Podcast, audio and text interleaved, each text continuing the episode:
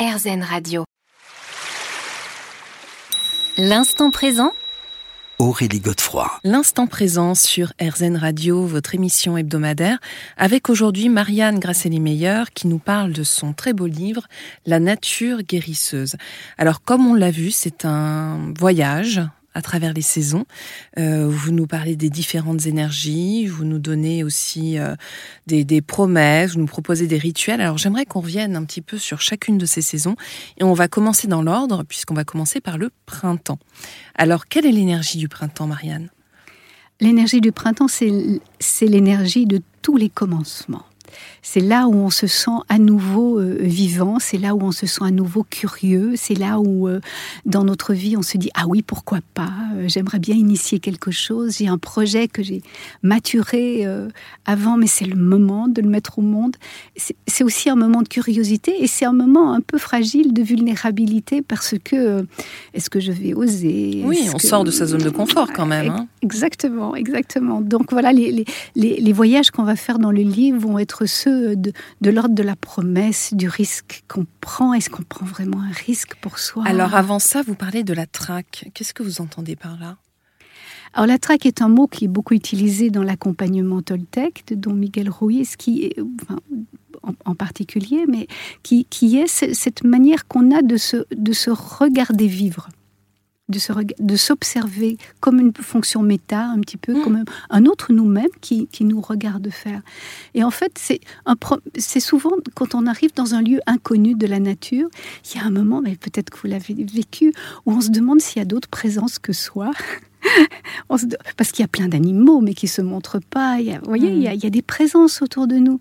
Et on se dit, hum, mais alors, est-ce qu'il y a quelqu'un qui me regarde Ou est-ce que c'est moi qui regarde le monde? Et c'est ce moment un petit peu particulier où on, se regarde faire. Hum. Et finalement, c'est comme ça qu'on va commencer un nouveau projet ou un nouveau livre. Hum. Alors, qu'en est-il de la promesse?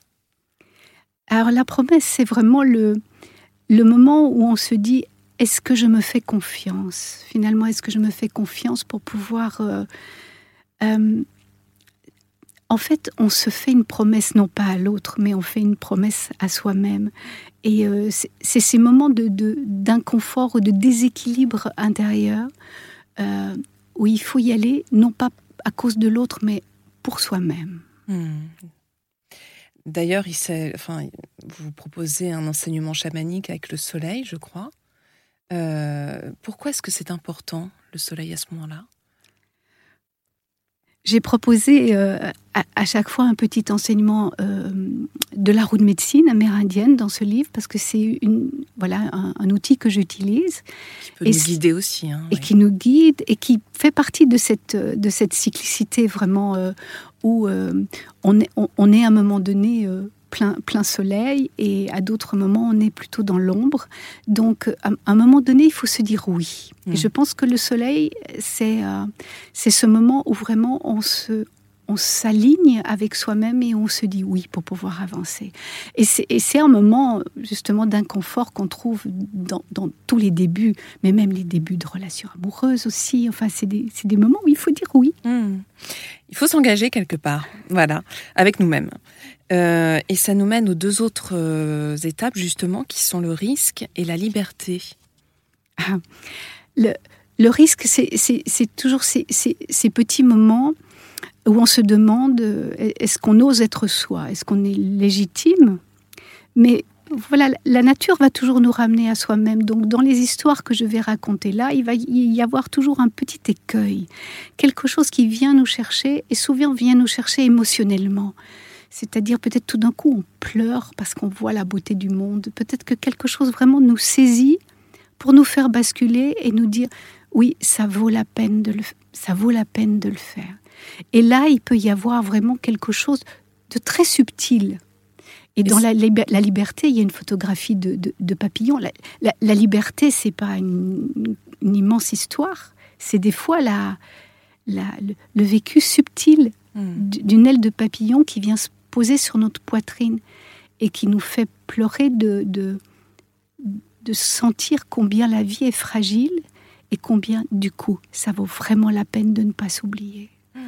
Alors, vous proposez euh, dans, ce, dans cet éco-rituel en lien avec cette saison euh, un élément qui est le feu. Alors, on, en reparle dans quelques minutes, mais je vous demanderai notamment pourquoi cet élément-là. On se retrouve tout de suite. L'instant présent Aurélie Godefroy. L'instant présent sur RZN Radio, votre émission hebdomadaire, avec aujourd'hui Marianne Grasselli-Meyer, écothérapeute, qui publie ce très très beau livre, La nature guérisseuse, chez, bah, au courrier du livre. Alors euh, Marianne, on évoquait euh, cette saison qu'est le printemps, vous proposez un éco-rituel avec le feu. Alors pourquoi le feu en cette saison? C'est le soleil qui vient. Toutes les, toutes les cérémonies qui sont euh, sur, le, sur le début du printemps euh, font par exemple brûler le, bonhomme d'hiver. En tout cas, moi, en, Suisse, je suis suissesse. Euh, en Suisse, on a ces, traditions où on fait brûler le, bonhomme d'hiver. Et suivant le temps où il brûle, eh ben, on va savoir comment vont être les saisons qui viennent. Il y a quelque chose de la radicalité du renouveau. C'est-à-dire qu'à un moment donné, on peut plus revenir à ce que nous étions. Alors ça, ça fait partie aussi de la cyclicité. la cyclicité du vivant, c'est pas de, faire perpétuellement la même chose et de revenir comme une sorte de cyclique, comme une spirale qui reviendrait toujours au même mmh. endroit. Non. Il faut que ça nous élève. Hein. Il faut que ça nous élève, ça nous amène ailleurs, dans un ailleurs de nous-mêmes. Et du coup, le feu a quelque chose de radical. Mais c'est aussi euh, les crêpes qu'on jette en l'air et qui sont, et qui sont euh, le, signe du solaire. Le, mm. soleil revient, mm. la chaleur revient, et du coup transmute complètement, transforme complètement ce qui a été pour que nous soyons totalement dans un renouveau. Et en quelques mots, est-ce que vous pouvez nous préciser l'éco-rituel que vous proposez? Alors les éco-rituels sont des rituels qu'on fait en nature. Et j'avais besoin dans ce livre, qui est un livre de voyage, mais de voyage par la photographie, que nous ayons au moins à, chaque, à chacune des saisons une possibilité vraiment d'aller en nature. Alors évidemment, vous allez me dire, voilà, en ville, c'est plus, c'est plus difficile. Mais faire un feu, finalement, faire un feu, trouver un endroit où on peut faire un feu, c'est déjà tout un pèlerinage. On a, on a l'impression souvent que euh, il faut qu'on puisse faire les enfin consommer les choses très très rapidement.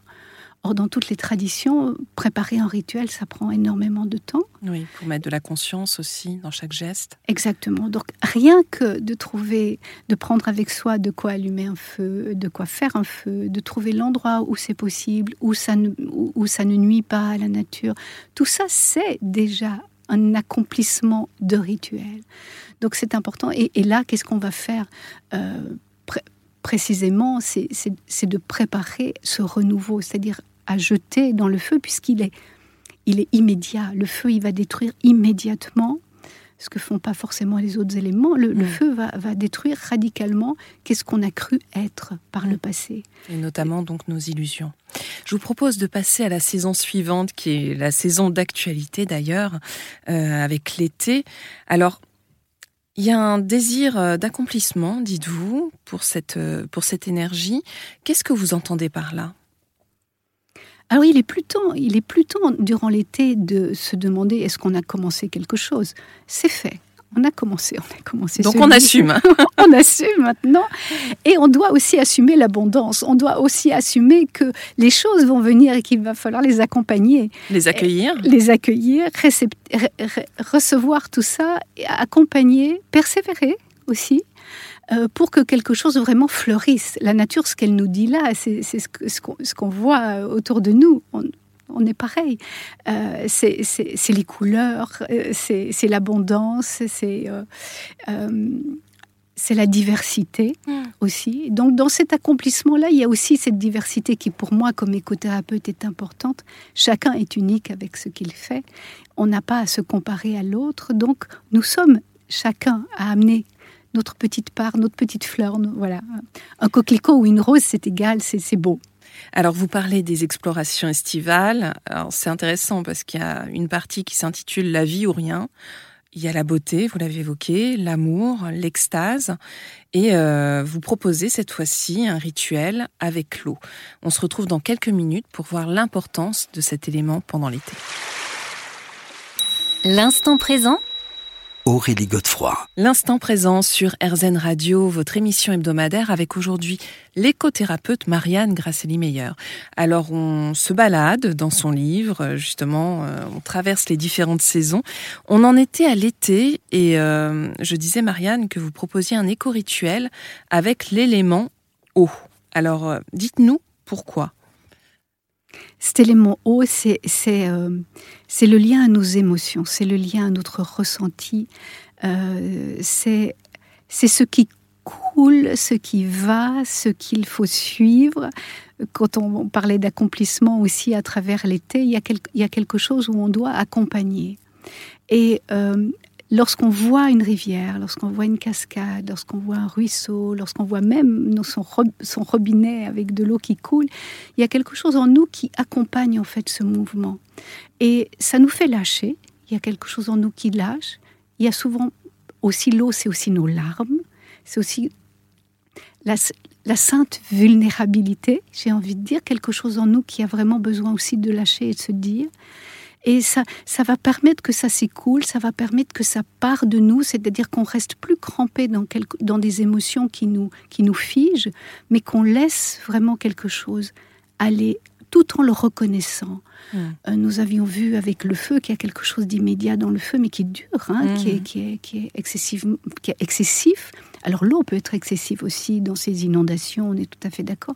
Mais, mais là, si on ritualise avec l'eau, il y a quelque chose qui part de nous et qui est valorisé et qui s'en va. Justement, vous avez un petit exemple de rituel que l'on peut faire, simple? Alors, c'est toujours assez simple finalement, parce qu'il s'agit de symboliser. Qu'est-ce que qu'est-ce qui est le ressenti qui, qui m'attache par trop à moi-même et qui m'empêche par exemple d'être en relation Est-ce que je pourrais mettre ça sous forme d'une pierre? Est-ce que c'est quelque chose de lourd? Est-ce que je pourrais mettre ça comme une, simple feuille qui, s'en va, une feuille d'un arbre? Est-ce que ça correspond à ça? Est-ce que c'est léger mais ça a besoin de partir? Est-ce que c'est une ronce quelque chose qui me pique, qui fait mal? Donc on va chercher dans la nature quelque chose qui correspond en fait à notre état d'être. Mhm. Et puis là, on va décider de, voilà, est-ce qu'on lance dans l'eau, est-ce qu'on laisse partir, est-ce que c'est une cascade, est-ce que c'est un ruisseau? Quelle forme d'eau va pouvoir faire que ça se détache de moi et que ça me laisse beaucoup plus d'espace intérieurement? Mais en même temps, c'est reconnu, c'est valorisé. L'eau, elle est douce, elle est bonne aussi.